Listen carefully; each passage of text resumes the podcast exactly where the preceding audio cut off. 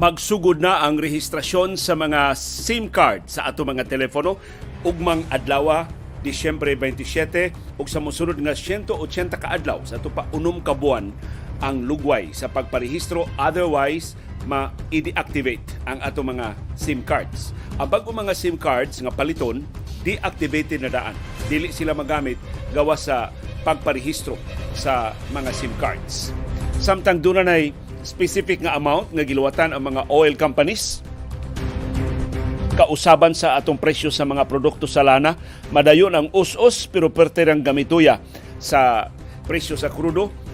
Madayon sad ang aumento dako-dako ra bang aumento sa presyo sa gasolina dulan piso kada litro. Ug mo aumento sab ang presyo sa kerosene ato susihon ang tukma nga mga detalye. Karong Dunay update ang National Disaster Risk Reduction and Management Council sa mga nahasol, sa mga nangamatay, sa nangaguba nga mga infrastruktura tungod sa grabing pagbaha. Susmura mag mas grabe ang baha sa Mindanao kaysa dinhi sa ato sa Kabisayan tungod sa share line. Kini pa nag-abot sa bugnawng hanging amihan o sa init nga hangin gikan sa Pasifiko. Ato sang ila-ilahon kining pulis sa siyudad sa Naga gireklamuhan nga nangulata sa iyang asawa. Sus ang iyang asawa ni reklamo nga tos presinto. Kipusil man hino niya sud sa presinto. Patay ang iyang asawa. Dugay na ning nireklamo ang asawa nga gikulata ining iyang bana nga pulis. Nganong wa may nakatabang sa asawa? Hangtod uwahin na ang tanan. Adlaw pa sa Pasko na hitabo. Kini maong trahedya gagmay pa intawon kaayo ang ilang mga anak babae. Ining maong magtiayo. Sa so, nato pag tabang ang mga biktima sa domestic violence. Kay kasagaran gud sa mga panagsungi diha sa bay, ingnon lang na nga away na, na sa pagtiayon, di lang ta mangilabot ana, mura og sayok. Kana maong attitude. Naot ang atong Philippine National Police mo apil sa pag umol og sistema aron katabangan ang mga biktima sa domestic violence. Di lang sa ubang mga bagtian kundi sa ila mismong mga pulis ug doon tay resulta sa mga duwa sa National Basketball Association. Sulti, ayaw hilom. Pakabana, ayaw pagluom. Imbitado ka kada hapon sa pinayluay nga gawas Sa panahom, sa kilom-kilom,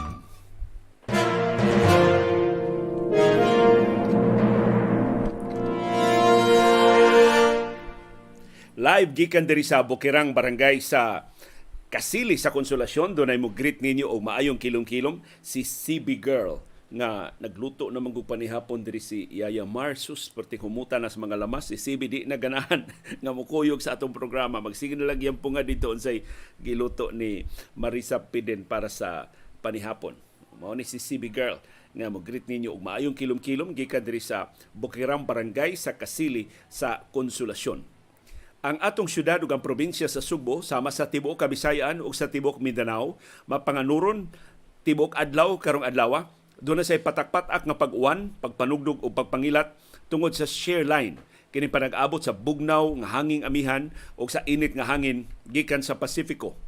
Dito sa Mindanao, susduna gyud mga flash floods, dunay mga baha o pagdahili sa yuta nga nahitabo. Sama diri sa Eastern Visayas, labi na sa mga probinsya sa Samar, sa Northern Samar o sa Eastern Samar. Ni pasida ang pag-asa nga posibleng maatan, maap, maatlanta o kusog nga bunok sa uwan nga mo resulta sa pagbaha o sa pagdahili sa yuta.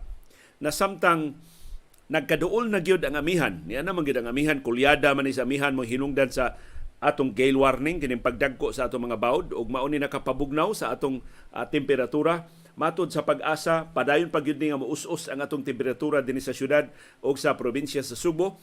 Sa syudad sa Baguio, mas nibugnaw pa gyud karong adlaw liwa sa Pasko, 12 degrees Celsius na lang ang temperatura sa Baguio City karong adlaw.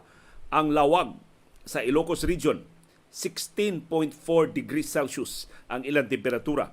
Tugigaraw sa Cagayan, sa Region 2 kini, 17.6 degrees Celsius ang ilang temperatura. Samtang sa Tanay sa Rizal, 17.7 degrees Celsius ang ilang temperatura. Sa Kasiguran sa Aurora, 17.8 degrees Celsius sab ang ilang temperatura. Kung sa inyo paniid sa atong temperatura, kundan mo yung mga thermometer diha sukdara ang atong ah, temperatura ako nya tong kuhaon akong thermometer unya sa atong baruganan ugma akong itapad diri ang thermometer atron atong ma ablihan ako diri mga bintana atong susihon kung pila ang atong temperatura dinhi sa Bukirang Barangay sa Kasili sa Konsolasyon. Palihog i-share diha sa atong comment box kung unsa mo katugnaw o alimuot pa ba mo hantod ning higayuna aron makompleto kining latest weather forecast nga giluwatan sa pag-asa. Nganong mulingiw man jud kasi, nganong di man jud kamutan sa atong viewers. Mao ni si CB girl. Among kuyog ganina nag nangita mi kay doon naman mi tambungan nagkasal ugma ni Iris. Nangita mi og mga og para regalo so si CB ni kuyog na mo eh. Ni kuyog si CB sa among pagsuri-suri. Unya dili kayo traffic, dili kayo huot ang kadalanan. Amot karong hapon, tiyalig na hibalik na mga sakinan kay holiday pa man ah, karong adlaw. ah. Balik na ta sa atong trabaho ugma.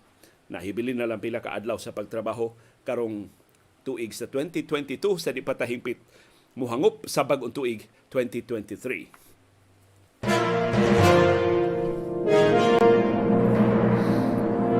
Update sa National Disaster Risk Reduction and Management Council NDRRMC sa kadaot na hiaguman tungod sa Shareline dinhi sa Kabisayan ug sa Mindanao siyam ka mga tawo ang missing hangtod ning higayuna.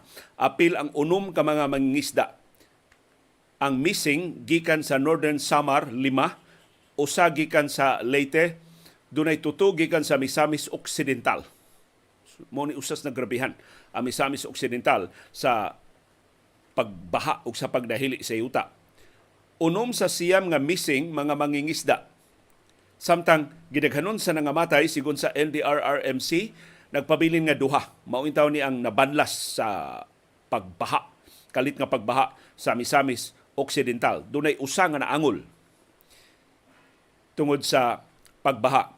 Matud sa National Disaster Risk Reduction and Management Council, 80,142 ka mga tao ang naapektuhan sa pagbaha ug sa pagdahili sa yuta dinhi sa Kabisayan ug sa Mindanao. Resulta sa kusog nga bundak sa uwan ug kusog nga huros sa hangin. Naapektuhan ang 18,407 families. 9,197 ka mga pamilya o 44,725 ka mga individual ang naa karon nagpabilin pa liwas sa Pasko sa 27 ka mga evacuation centers sa Misamis Occidental, sa Misamis Oriental ug sa Camigan. Sumurag mas lapad ang kadaot mas daghang pamilya ang naapektuhan sa Mindanao kaysa dinhi sa ato sa Kabisayan. Doon na say pipila ka mga pamilya sa Northern Samar o sa Eastern Samar nga naapektuhan pero di sa makadaghan ini mga pamilya dito sa Misamis Occidental, Misamis Oriental ug sa Camigan. Sa kinatibuk-an at least sa update nga nakuha sa NDRRMC karong adlaw niabot og 43 ka mga panimay ang naguba. Doon na say upat ka fishing boats nga nagusbat tungod sa pagbaha ug sa kusog nga paghuro sa hangin. Ang kadaot sa infrastruktura, initial pa kaining banabana sa NDRRMC, niabot og 280 mil. Ang mga kadalanan kini nga naguba wa kaagi og nagusbat og ayuhunon sa Department of Public Works and Highways ug sa mga local government units. Wata kahibaw ini dinhi sa atong kaugalingong rehiyon, doon na diay intay namatay sa bispera sa Pasko. Dunay 25 anyos nga pasahero gikatawng ni ambak gikan sa barko nga iyang gisakyan sa kadagatan sa barangay Kandaping B sa lungsod sa Maria sa Sikihor. Ni ambak siya sa barko mga ula, alauna 23 sa hapon.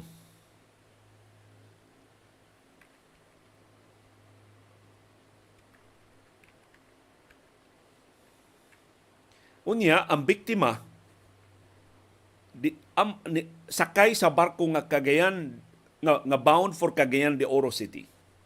Gikan sa Sugbo ang maong barko padung unta sa Northern Mindanao. Ambot unsay rason? Ang pag-ambak di ay nahitabo Sabado sa kadlawon. So bispiras sa Pasko sa kadlawon nahitabo. ang patayng lawas na bangalan gahapon na. Adlaw sa Pasko alauna 23 sa hapon. Diha nag-utaw-utaw sa kadagatan sa barangay Kandaping B sa lungsod sa Maria sa Sikihor. Atong susihon kining maong insidente ni ambak ba ni nadakin as ba lang na tungod ba sa kakusog sa hangin na naapiki ba in town? Mangayo ta og dugang detalye gikan sa Philippine Coast Guard kay sila man maoy ni himo ining maong pahibaw pero ka pait sa trahedya no? Dunay asawa gipusil siyang bana sud mismo sa police station sa Naga ato nagsigutan karon taon-taon. Nya niya say namatay. Kung tinuning ni ambak sa barko sa bispira sa Pasko na bangilan ang patayng lawas. Gahapong adlaw na sa adlaw sa Pasko des karagatan sa lungsod sa Maria sa Sikihor. Nya akong paboritong barbero tagulat to ngang Sammy Ruiz. Nindot kay iyang ah, dili nindot but kuan ba? Sensible kayo ang iyang observation. Kita usahay dili makahuna-huna.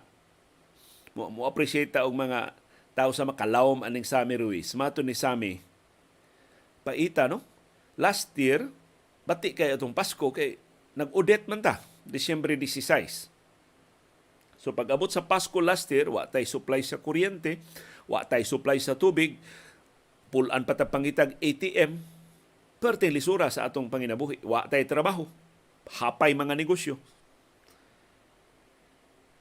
Mao na nga naglaom ang kasagaras mga tao, muarang-arang ang ilang Pasko karong tuiga. Ug tuod man ni arang-arang. Kinabag-an sa katawhan, nakatrabaho og balik, nang inabuhi, niabli ang atong ekonomiya, mas daghan na ta og hikay tingali bisag dili gyud sa maka aligre sa nangaging katuigan sa atong pagsugat sa bagong tuig. Pero para sa mga pasahero nga natanggong sa atong mga pantalan, has kang paita sa ilang bagong tuig. Mura sila gi Odette Part 2. Dili sama ka bangis ni Odette kining share line nga ni pakulyada sa amihan, wa makapalarga sa mga barko, pero ang resulta maura gihapon. Nakatigom sila og jutay, nakapamalit sila og mga sinugatan para sa Pasko sa ilang pamilya. Nisakay na untag barko ato pang biyernes sa gabi. Kay mo timpa uli, Disy- Disyembre 23 pa to sudo na pa igo nga lugway. Aron makaabot sa ilang mga pamilya sus di malasa pagka alas 5 sa hapon atong Disyembre 23 giluwatan man ang gale warning. Ya automatic man na basta dunay gale warning nga luwatan di na pabiyahion sa Philippine Coast Guard ang mga barko nga dunay gibug-aton nga 250 tons and below. Kasagaras mga fast crafts 250 tons raman eh or less than 250 tons. Wa palarga ha. Natanggong sila sugod pas Biyernes hapon hangtod Sabado hangtod sa adlaw Pasko gahapon Domingo hangtod karon. Wa pa man ambot gilibkas na ba unsay latest nga advisory sa pag-asa karong hapon basta ganin ang buntag nagpabili na atong gale warning dinhi sa Subo ug sa tibuok Visayas. So kung madao tong ilang mga pagkaon gidali-dali in taon to nilang kaon diha sa pantalan. Ang wa maabtig kaon nga panostos sus paita sa Pasko sa atong katawhan na abtan diha sa atong mga pantalan. Pero wa man mabasol. Wa may maka lalis sa kinaiyahan. Ug ang kinaiyahan nagmanya kusog na kay mga bagyo sa sub, masubsob na ang mga katalagman tungod sa global warming.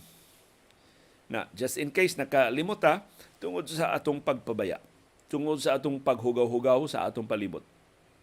Of course, mas dagko og sa ang higanti nga mga industriya, ang industrialisado nga mga nasod, pero kita collectively isip nagpuyo ni ining usa ka planeta mao karon na hiagom sa grand prize sa atong paggusbat sa atong kalikupan ang pag-init na sa tibuok kalibutan.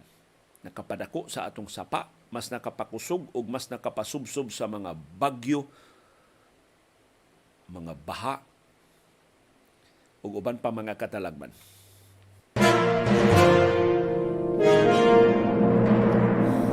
Nagisgot man tag katalagman, ni ah, ni madayon gyud og saka ang presyo sa gasolina o sa kerosene. Ni us-us man tuod pero perting gamituya sa us-us.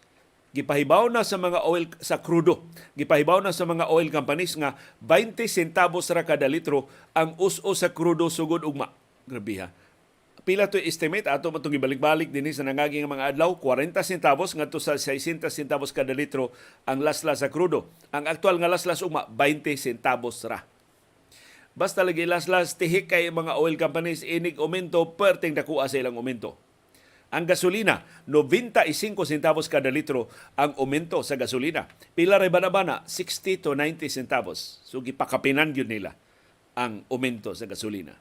Ang kerosene, 50 centavos kada litro ang aumento sugod ugma. Ang estimate 50 to 90. So within sa range sa mga estimate sa mga eksperto sa industriya sa lana. So para sa mga motorista, inyong katapusang last chance sa pagpatubil kung di gasolina mo karong gabi. Aron di mo dili ka mo unang ma supalpal ining 95 centavos so 5 centavos lay sukli is piso sa kada litro aumento sa gasolina. Gamay ra kayo ang aumento sa krudo 20 centavos ra kada litro pero giingnan mata sa atong katiguangan let us count our blessings ato na lang ning dawaton nga bintaha at least maibanan og 20 centavos kada litro ang presyo sa krudo sugod ugma Martes, Disyembre 27. Ang kinadak ang balita karong adlaw o sa mosunod nga mga adlaw mauna ang pagsugod sa rehistrasyon sa mga SIM cards sa ato mga telepono. Ang SIM registration magsugod na ugma Disyembre 27 matapos in 18 months or dili 18 months, 180 days or 6 months. Tunga sa tuig ang lugway sa rehistrasyon. Kinahanglan magparehistro ang karaan o bag-o nga mga phone users sa ilang mga SIM sugod ugmang adlaw. Bana-bana one, up to 160 million ka mga SIM cards ang marehistro sa musunod nga 180 ka adlaw. Daghana no. Pila ratang mga Pilipinon 100 10 million 160 million ang atong SIM mas daghan pa sa atong populasyon kay pipila nato tag duha tag tuto tag upat man ang mga SIM cards nga giguptan ubos sa balaod sa SIM Registration Act ang existing subscribers hatagan og unom ka buwan pagparehistro sa ilang mga numero or kung di nila iparehistro after 6 months i-deactivate ang ilang mga numero di na nila magamit ang ilang mga SIM card. Matod sa Department of Information and Communications Technology DICT, ang unang duha ka semana sa rehistrasyon sugod ugma test registration una. Ang pasabot ana balido ang rehistrasyon kung ang rehistrasyon pero simbako dunay mga glitches, dunay mga problema maunay kurian dayon sa mga telcos o sa nagkalilain nga mga ahensya sa gobyerno i-fine tune ang sistema aron nga sa mosunod nga duha ka semana mahapsay na ug di na mapiktuhan ang umaabot pang mas baga nga magparehistro sa mosunod nga 180 ka adlaw. Gitambagan ang mga magparehistro na ugma kung doon na mo'y babantayan nga kalisod o glitches o technical issues, i-report dayon ngadto sa mga telco o ngadto sa National Telecommunications Commission NTC o sa Department of Information and Communications Technology DICT aron nga maaksyonan, makurian sa labing dali nga panahon. Importante ni ang sunod natong isgutan dunay tuto ka official registration sites. Kay tuto man ang atong mga kompanya sa telepono. Tuto sab ang atong registration sites. Unsay inyong kompanya sa telepono, subscriber ba mo sa Smart, sa Globe o sa Dito, adto sad mo sa ilang registration sites. So gipahibaw na sa mga telcos ang ilang registration sites. Ang Smart, smart.com.ph slash simreg or sim registration. Mao na sa Smart.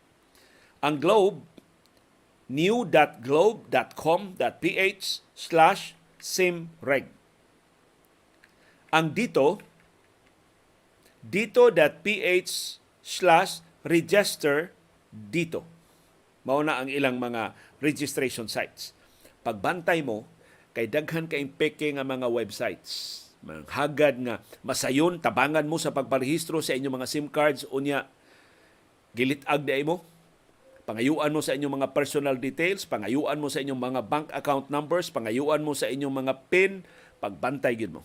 Mangayo na gani doon natay listahan karon unsa ray mga data nga pangayuon atol sa rehistrasyon. Pero aron dili mo malutsan, aron dili mo mailad, kini lang tulo ka mga registration sites ang tultula sa Smart, sa Globe o sa dito. Doon na nagani lain nga mga po nga mong gamito nila ang smart pero butangan na ka og smartofficial.ph.com kana binuang na na. Dili na na mao ang official nga. Ako ning gibutang sa akong Facebook ang official nga registration sites mao toy basiha mao toy i-click ninyo kay clickable man ang mao mga links aron nga marehistro mo. Sugod karong alas 12 sa tungang gabi ang rehistrasyon. So kinsa magmata pa karon tungang gabi anindot kay magpalihi nga kamoy una diha nga makaparehistro o kamoy moasoy namo ugma pohon sa atong baruganan kung unsay inyong kasinatian. By the way, kung doon mo mga pangutana mahitungod sa SIM registration, ipasupot sa atong comment box just in case kamao kong mutubag, ah, hatagan ta mo sa kasayuran kung di ko ka mao mutubag mas dako ang kahigayonan di ko katubag sa inyong pangutana ato nang i-copy and paste ang inyong mga pangutana akong ipangutana ngadto sa mga telcos o sa taga NTC Bago ba nag-birthday di ay ang Regional Director sa National Telecommunications Commission si Jess Laureno Ah, aron nga matubag ang inyong mga pangutana. Kay pangutana si Lynn, appeal bag register ang SIM number sa PLDT Landline Plus? SIM ba na? Kay kung SIM, appeal siya ang sa registration. Kay ma-deactivate na siya kung dili nimo iparehistro. Pero, prepaid ra ha? Prepaid ra ang magparehistro. Ang postpaid, why kinahanglan sa rehistrasyon. So, muna bintaha sa mga postpaid. So, kamo dihang naglandline sa PLDT kasagaran postpaid man na, wa mo'y kinahanglan nga magparehistro. But, posible manawag ninyo ang mga telcos, ang PLDT o ang Globe o ang dito kung doon na naman sila mga postpaid, pag-reconfirm sa mga detalye sa inyong rehistrasyon. Kaya pagpalit ninyo ano inyong mga postpaid nga mga SIM, rehistrado naman mo. So, mangayo na lang ng authority ang telco kadtong inyong data sa inyong rehistrasyon, ilan lang sang i-encode aron marehistro na ang inyong SIM card dili na ma-deactivate. Gitambagan sa Smart ang ilang mga postpaid subscribers sa pagpaabot sa mensahe. Kay mangayo og permiso ang Smart paggamit sa ilang information aron irehistro ang ilang SIM. Ang Globe ni pahibawsab nga ang focus sa ilang rehistrasyon mao ang mga prepaid users. Ang postpaid users ilarang awhagon pag-update sa ilang information. Kana kung dunay kausaban ang ilang address, ang ilang marital status o uban nga mga personal nga mga kasayuran. Matod sa National Telecommunications Commission NTC, inigpatuman sa balaod sugod ugma Disyembre 27 ang tanang SIM cards nga ipamaligya ngadto sa publiko deactivated states na. Deactivated status na. Sa to ba ipalit niyo SIM card dili na ninyo magamit. Except sa pagparehistro anang maong SIM card. Deactivated SIM cards means the SIM is practically unusable except only for the purpose of registering the SIM. So maura na maura na inyong mahi- mahimo sa inyong SIM card ang pagparehistro na sa inyong SIM. Di pa mo katawag, dili pa mo maka-text. Pero makahimo mo pag adto online unya irehistro ang inyong SIM card, upon registration activated ayon ang inyong mga SIM card. So mo pipila sa mga probisyon ini maong ah, balaod. Unsa pay uban ninyo nga mga pangutana mahitungod sa SIM registration? Si Maria Teresa Agbo ng utana, pwede ba duha ang iparegister o Maria Teresa unli? Bisag pila pa ka SIM ang imong iparehistro, why limit? Ubo sa balaod, unli ang gidaghanon sa mga SIM cards nga maparehistro sa usa ka user sa nagpadayon nga SIM registration.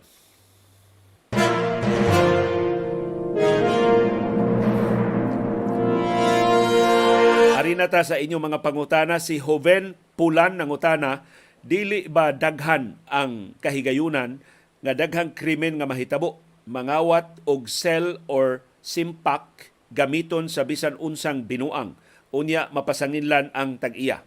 Tinuod ng imong concern ah, kaniadto pa mahimo man kawaton ang SIM pero kung kawaton ang imong SIM, gi sugo kas balaod pag-report dayon nga gikawat ang imong SIM. Aron nga ma-deactivate dayon ang imong SIM. I-report nimo i-deactivate ubos sa balaod nga i-deactivate dayon sa telco nga nakawat ang imong SIM. Aron di na to gama magamit sa kawatan. Na kung magpakahilom lang ka, gamiton to sa kawatan o scamming, ikay ka pasangilan kay ikaw may rehistrado nga tag-iya. So kinang alerto sa ka, tag-iya ka sa SIM, simbako kawaton gani imong SIM i-report dayon aron ma-deactivate sa labing dali nga panahon. Dili magamit sa mga kawatan. Kung mangyugpos lang ka, ikay manubag unsay krimen simbako nga mahitabo adtong paggamit sa imong SIM. Nailang pangutana si Joven, dili ba dakog kahigayunan mo dagsang ang scam online?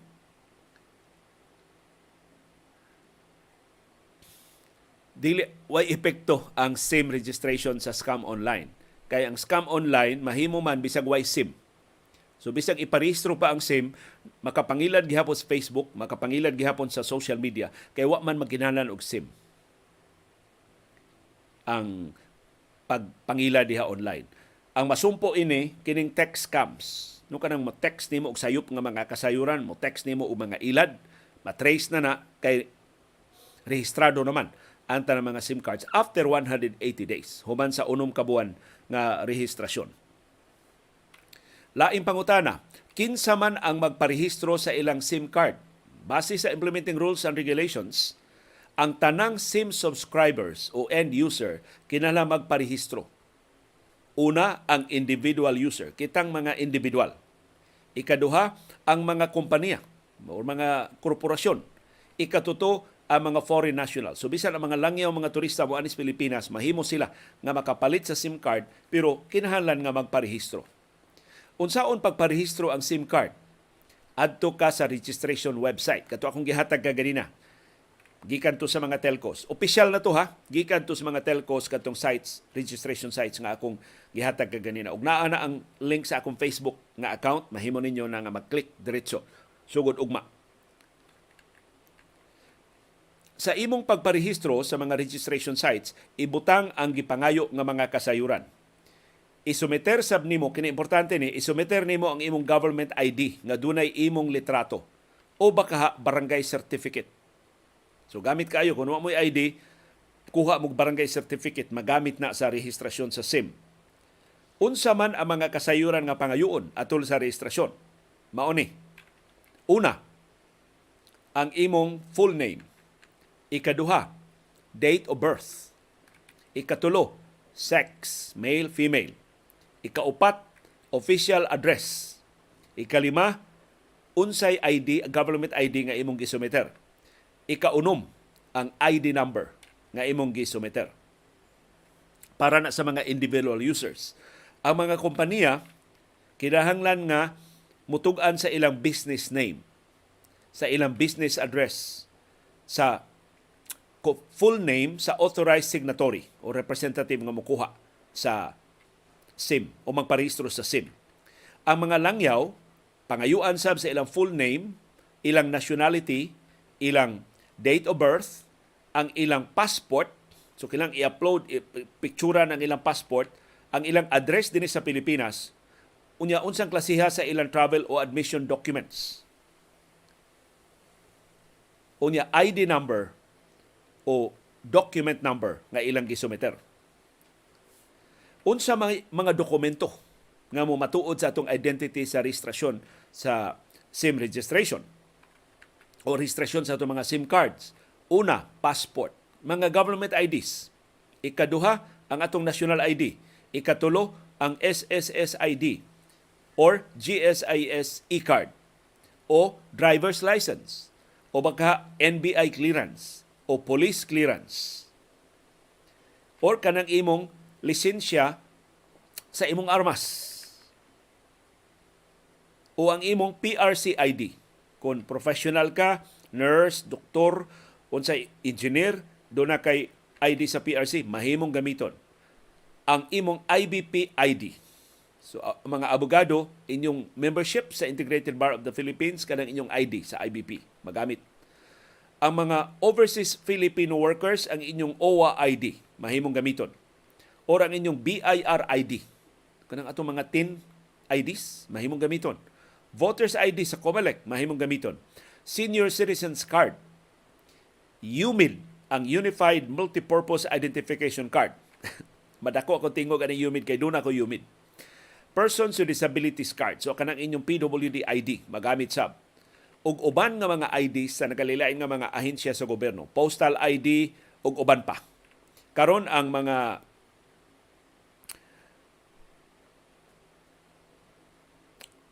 UMID IDs mahimo nang gamiton nga ATM So i-update sad ang humid aron nga dili siya ma-irrelevant sa pag apod-apod na sa mga national IDs. Ang mga kompanya kailangan mo sumiter sa ilang certificate of registration o kung korporasyon kinahanglan na approve resolution gikan sa board nga nag-designate og representative o baka special power of attorney. Importante ning sunod nga pangutana para sa mga bata. Sa man pagparehistro mga bata pa man sila ang mga bata ang ilang mga SIM irehistro sa ngan sa ilang mga ginikanan o sa ilang guardian. So dili ang ngan sa mga bata may gamiton sa registrasyon. Ang ngan sa ilang mama o papa o sa ilang guardian. Pero magkinahanglan ID card sa bata o magkinahanglan og consent form sa bata. So ang bata hatag o pagtugot pero may minor pa man ang bata ang mga ginikanan gyapon mo mohatag o pagtugot ana. Para sa mga langyaw o mga turista kinahanglang ipresentar ang ilang passport, ang ilang proof of address sama sa booking sa ilang hotel, return ticket ngadto sa ilang gigikanan na dili sila mag-TNT dinhi sa ato sa Pilipinas.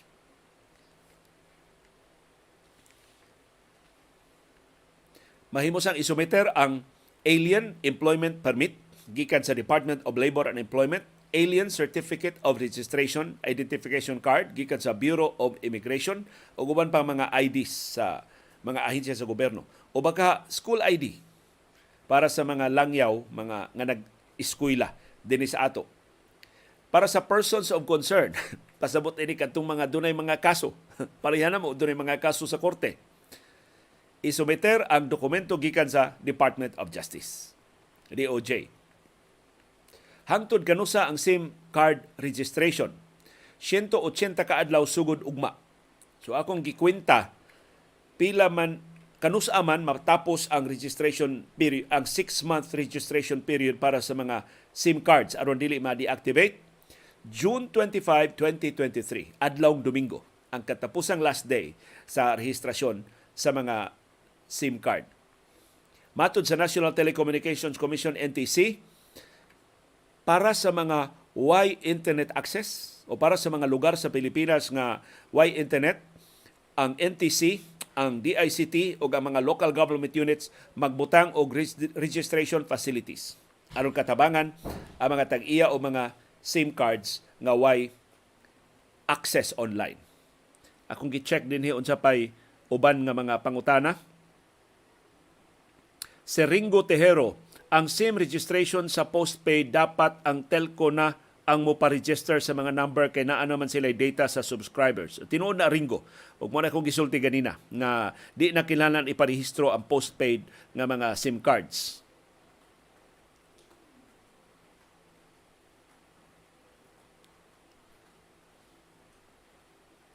Unsa pa may ubang pangutana dinhi? si Hoven Pulan I mean ang naan na may registered namo sa cell number maungad to na lang sila online?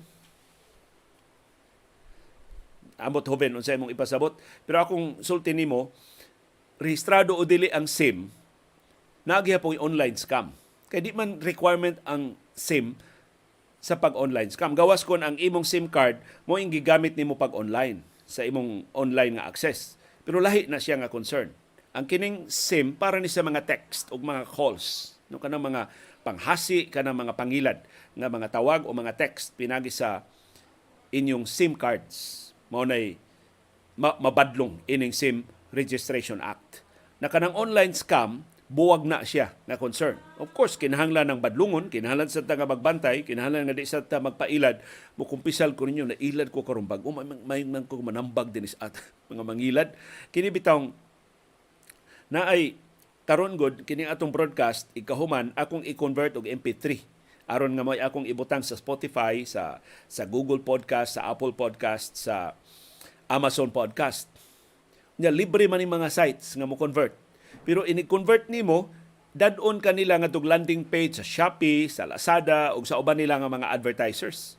Sus ka usak nag pagkahumag programa nga dali-dali ko kay do na mila kong iris.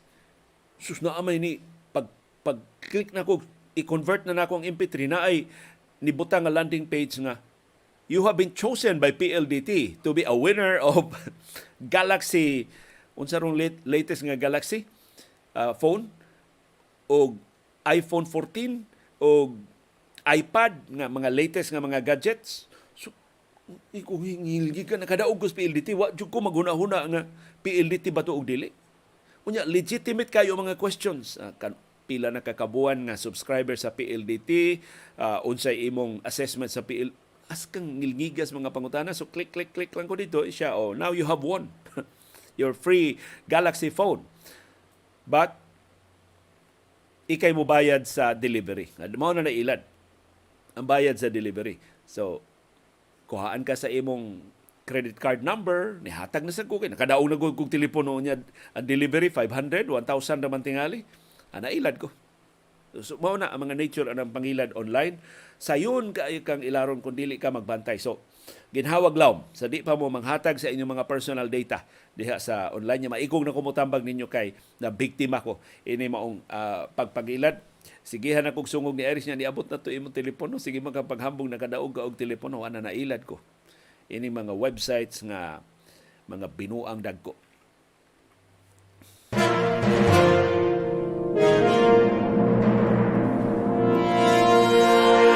Niya trahedya sa adlaw sa Pasko sa siyudad sa Naga, sa Habagatang Subo, usa ka 39 anyos nga asawa gipusil sa iyang kaugalingong bana nga pulis sud mismo sa presinto sa kapulisan sa Naga. Ang asawa nidangup sa Women and Children Protection Desk. Ni report gikulata siya siyang bana nga pulis. Niabot siya Domingo, gahapong adlaw, Disyembre 25. Ang biktima mao si Heronia Mata, taga Sitio Tabtoy sa Barangay Tuyan. Ang niposil patay niya iyang kaugalingong bana si Police Staff Sergeant Fernando Mata, 35 anyos. Kanisakop sa Special Weapons and Tactics o SWAT sa siyudad sa Talisay. Ug karon na destino na sa Naga City Police Station. Si Heronia, ang asawa, diha sud sa presinto sa kapolisan sa dihang nikalit og abot ang iyang bana.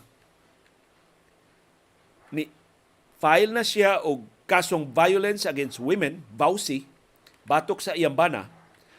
Pag-abot ni Staff Sergeant Mata pasado alas 2 sa hapon.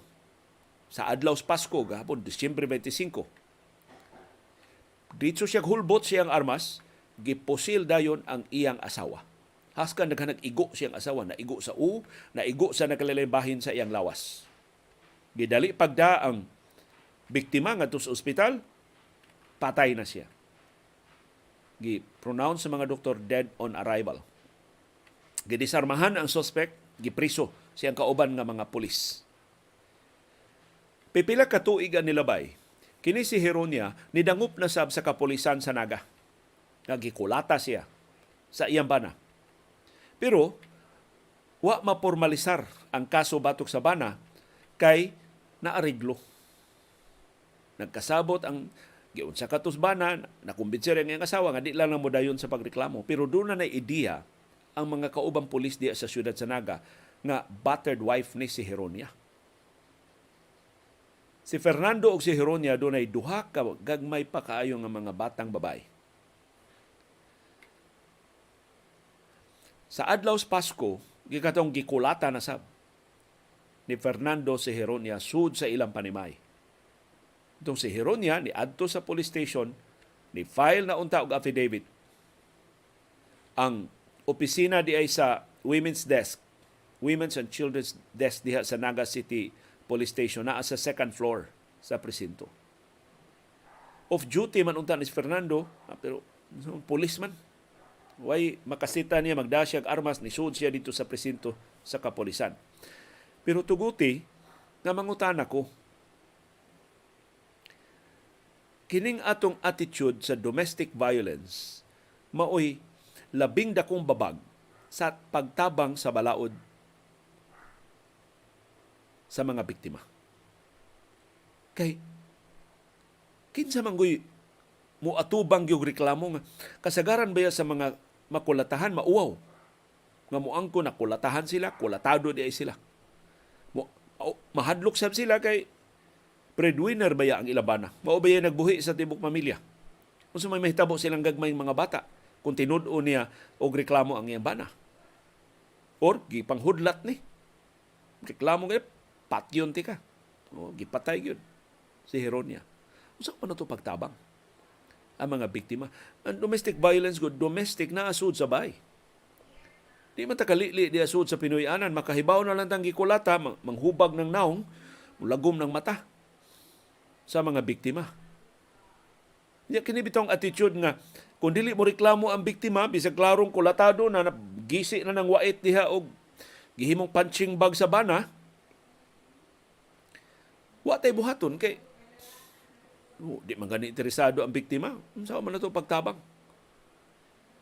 Nagkinahanglan bang usbon ang balaod sa violence against women? Kinahanglan bang himuong masayon ang pagbadlong sa mga abusado, sa mga nangulata, sa ilang mga dili lang asawa ha, tambana. Tunay kulatado sab sa mga asawa. Mao ni nakalisod sa domestic violence kay ang ato gyudayong sulti nga away ra nas magtiayon. Di lang ta manghilabot ana. Bisag na kaso di lang ta manghilabot ila ra man na. Magtiayon baya na sila? Magkasinabtanay ra na. Murag ingon ana ba? Hangtod nga doon na mahitabo nga ingon ini. Ay hapat sino ako patunggi tabang pa kog badlong. Ako patunggi sumbong sus na di man unta to mamatay. Dili unta to kadaghan kay mga kasos domestic violence usay musangpot sa kamatayon sa duha. Ang asawa ug bana magpinatyanay. Usay mga matay ang mga bata. Maangin ang mga bata karon.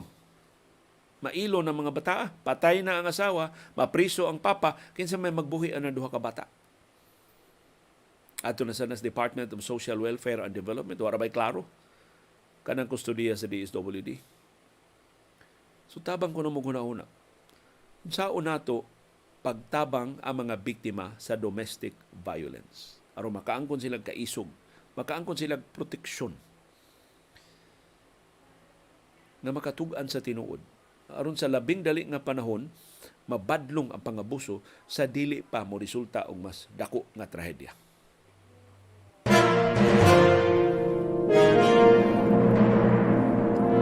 Niana ang resulta sa mga duwa sa National Basketball Association adlaw ni Pasko nga giduwa sa oras dito sa Estados Unidos has kang ilngiga sa scoring sa mga duwa sa NBA karong adlaw. Niya akong hisgutan ninyo ang top scorers karong adlaw sa mga duwa sa National Basketball Association. Number one si Jason Tatum, 41 points sa Boston Celtics ang iyang nahimo. Number two, nagtabla sila ni Nikola Jokic, 41 points sa para sa Denver Nuggets ikatulo si si Tatum daog, si Jokic daog, ikatulo pildi si LeBron James mo ikatulo with 38 points para sa Los Angeles Lakers pero pildi ang Lakers sa Dallas Mavericks. Ikaapat si Ja Morant, pildi sab ang Memphis Grizzlies dito sa home court sa Golden State Warriors. 36 points ang nahimo ni Ja Morant. Joel Embiid, 35 points para sa Sixers. Daog ang Sixers batok sa Knicks. Tabla ni Embiid si Julius Randle sa Knicks dunay 35 points pero pildi.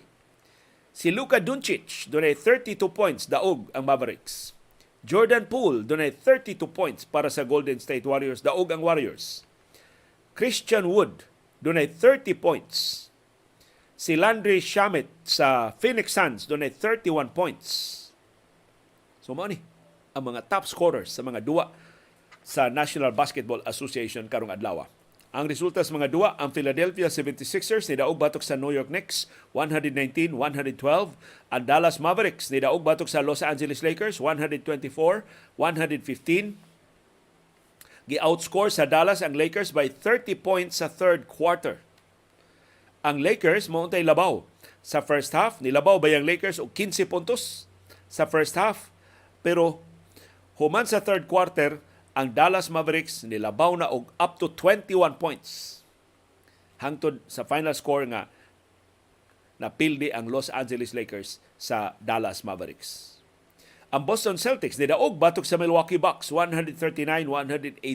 Ngiga ining dauga sa Celtics batok sa Bucks. Si Jason Tatum dunay 41 points, si Jalen Brown dunay 29 points. Ato pa nagkumbinar si Tatum og si Brown og 70 points sa usa ka duwa sa ikawaw nga sunod-sunod nga higayon sa ilang batan-on pa kaayo nga basketball career. Ilngiga ining duha ka mga batan-on nga leader sa Celtics. Si Giannis Antetokounmpo dunay 27 points pero pildi ang Milwaukee Bucks. Ang Golden State Warriors bisag wa si Stephen Curry ni daog batok sa Memphis Grizzlies 123-109 si Jordan Poole mo nangu silang kadaugan with 32 points si Klay Thompson dunay 24 points. Motoy rematch sa Western Conference Semifinals. Wa si Stephen Curry, wa si Andrew Wiggins. Pero ang Warriors ni outscore gihapon sa Grizzlies sa 3-point shooting 54 points batok 27 points ra sa katunga ra ang 3-point production sa Grizzlies. Samtang Denver Nuggets ay daog batok sa Phoenix Suns 128-125 pinagi sa overtime. Tan-awa ra gud ang record ni Nikola Jokic, MVP numbers good. 41 points, 15 rebounds ug 15 assists. Si Devin Booker ni Bia sa sayong bahin sa first quarter tungod sa iyang groin injury. Mutoy naka usas nakapildi sa Phoenix Suns. Nagkasalamat yung padayon nga interes. Nagkasalamat yung paningkamot pagsabot sa mga kahulugan sa labing mahinungdanon ng mga panghitabo sa atong palibot. Ug nagkasalamat yung paggahin og panahon, paggasto og kwarta, pagpalit og internet data, paghupot og anli agwanta aron makatultol ining atong bag-ong plataporma ug aron makalili ni ining kabos ug dili takos nga panahom sa kilom-kilom.